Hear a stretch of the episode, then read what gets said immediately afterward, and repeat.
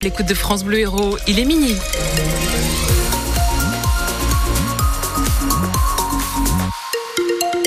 Jette un petit coup d'œil à vos conditions de circulation qui sont un petit peu particulières aujourd'hui. Si vous partez en direction de l'Espagne, sachez que l'autoroute A9 est coupée entre Narbonne et Perpignan en direction de, l'Espagne. Donc, ce qui entraîne euh, des retenues euh, un petit peu euh, dans différents endroits du département, notamment sur la D609 entre Nissan les Ancerunes et Coursan.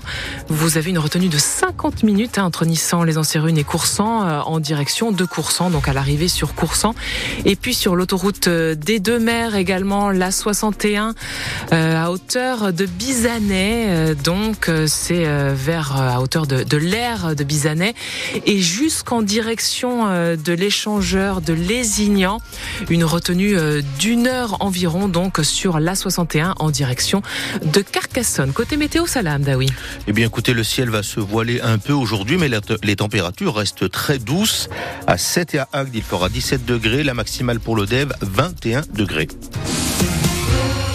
Hommage national, Salah, est rendu ce midi à Robert Badinter, mort la semaine dernière à l'âge de 95 ans. Pardon. À Montpellier, une prise de parole est prévue dans la salle des pas perdus de la Cour d'appel et elle sera suivie d'un moment de recueillement sur les marches du palais de justice en présence de magistrats, d'avocats et d'universitaires. À Paris, la cérémonie présidée par Emmanuel Macron se déroule place Vendôme. L'ancien garde des Sceaux de François Mitterrand était connu pour son engagement, pour ses combats contre toutes les injustices. Alors vous, que retenez-vous de Robert Badinter? La question a été posée à ces quelques Montpelliéraines. Ce que je savais essentiellement avant d'apprendre son décès, c'était surtout son combat euh, pour euh, abolir la peine de mort. À ce moment-là, vous savez, les gens, quand on les interrogeait, ils disaient ce gars, il mérite qu'on lui coupe la tête. Je trouve qu'il a eu beaucoup d'audace de faire ce qu'il a fait. On est honoré d'avoir eu cet homme en France, quoi. J'ai pas en mémoire, mais je sais que quand même, il avait à cœur de la lutte contre l'antisémitisme et les droits humain en général. C'était un grand humaniste. Il y a eu, euh, alors je ne sais plus comment l'exprimer, mais c'était par rapport aux homosexuels. Ce sont des figures comme ça, politiques, qui je pense ont un peu disparu de la société. Témoignage recueilli au micro France Bleu Héros de Clara Baudard. Quatre jeunes majeurs doivent être jugés aujourd'hui à Montpellier pour violence en réunion et non-assistance à personne en danger. Ils sont accusés d'avoir roué de coups un autre jeune, c'était au début du, du mois de février, à Lodève. Ils l'ont laissé pour mort, plusieurs fractures au niveau du visage, une agression sur fond de rivalité amoureuse. France Bleu Héros, euh, midi 2. Quelle sera l'ampleur de la grève des contrôleurs à la SNCF ce week-end La CGT et Sudrail appellent à la mobilisation au milieu des vacances scolaires dans notre académie et au début des congés de l'académie de Paris.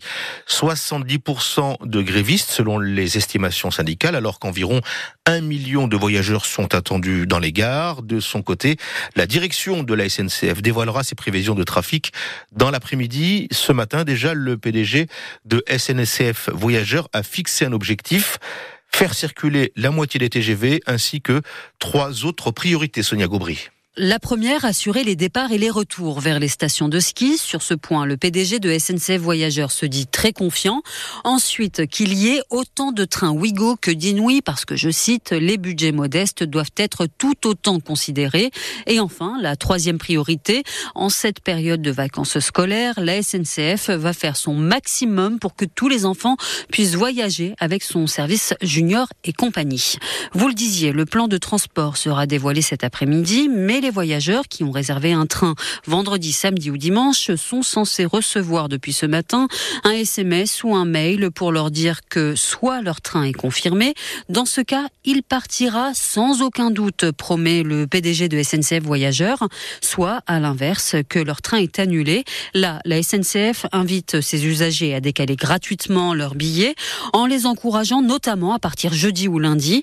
Si ce n'est pas possible, le billet sera intégralement remboursé et l'entreprise prévoit en plus un dédommagement exceptionnel dont les conditions doivent être précisées cet après-midi. Une nouvelle décision judiciaire attendue par Nicolas Sarkozy. La Cour d'appel de Paris rend son jugement cet après-midi dans, dans le dossier Big Malion, système de double facturation mis en place pour couvrir l'explosion des dépenses de campagne lors de la présidentielle perdue de 2012. En première instance, l'ancien président de la République a été condamné à un an de prison ferme. Et puis ça l'a fait fête commerciale pour les uns, l'occasion de déclarer sa flamme pour les autres. C'est la Saint-Valentin aujourd'hui. Et pour cette Saint-Valentin, je vous propose de découvrir un couple qui célèbre, lui, ses noces de platine, c'est-à-dire 70 ans de mariage. Janine et Claude, 93 et 94 ans, vivent dans une résidence pour seniors à Agde et ils ont bien voulu confier à Stéphane Pocher le secret de cette longévité conjugale. Et Janine n'a pas oublié un seul instant cette première rencontre. Elle avait à l'époque 23 ans. 70 ans, c'était hier. C'était au bal de la marine. Claude faisait son service militaire et le premier baiser échangé n'a pas été oublié depuis tout ce temps. Ah non, on peut pas. Je m'y revois encore. Mais rapidement, Claude est contraint de partir sur le continent africain. Je me revois sur le quai de la gare quand je l'ai accompagné au train. Et pendant un an, ils s'écrivent avant de se dire oui devant monsieur le maire. Plus de 300 lettres échangées et ensuite oubliées dans une malle au grenier. Et récemment, au moment de vendre la maison, elles réapparaissent et ils redécouvrent ensemble leur histoire. Il y en avait qui étaient émouvantes, il y en avait d'autres qui étaient rigolotes. Et alors on s'est rappelé. On fait des choses, des détails. Et, on les a toutes relues. On s'est fait ce petit plaisir. 70 ans de mariage, il y a des moments de joie, il y a des moments plus difficiles aussi. Mais oui, il peut y avoir des orages. Il faut d'abord être très tolérant l'un par rapport à l'autre. Savoir accepter les travers, la patience, la tolérance. Pour moi, c'est essentiel. Et depuis 70 ans, Claude et Janine célèbrent chaque mois leur rencontre. Tous les 21, on s'est dit bon anniversaire. Et à une certaine époque, quand je pouvais sortir, je ramenais une rose. Voilà, il y avait la rose du 21. Vous faites sur ma part C'est intime, pardon, ce que je vous pose là, mais vous, monsieur Bien sûr, Ronfort. pendant toujours ensemble. Toujours ensemble. Ça ne viendrait pas à l'esprit. Non, on en fera au pied. On retient la tolérance, hein, dormir ensemble ou pas. Après, c'est autre chose, mais la tolérance. Eh ben écoutez, visiblement ça marche. Ah, voilà. Reportage à retrouver sur francebleu.fr.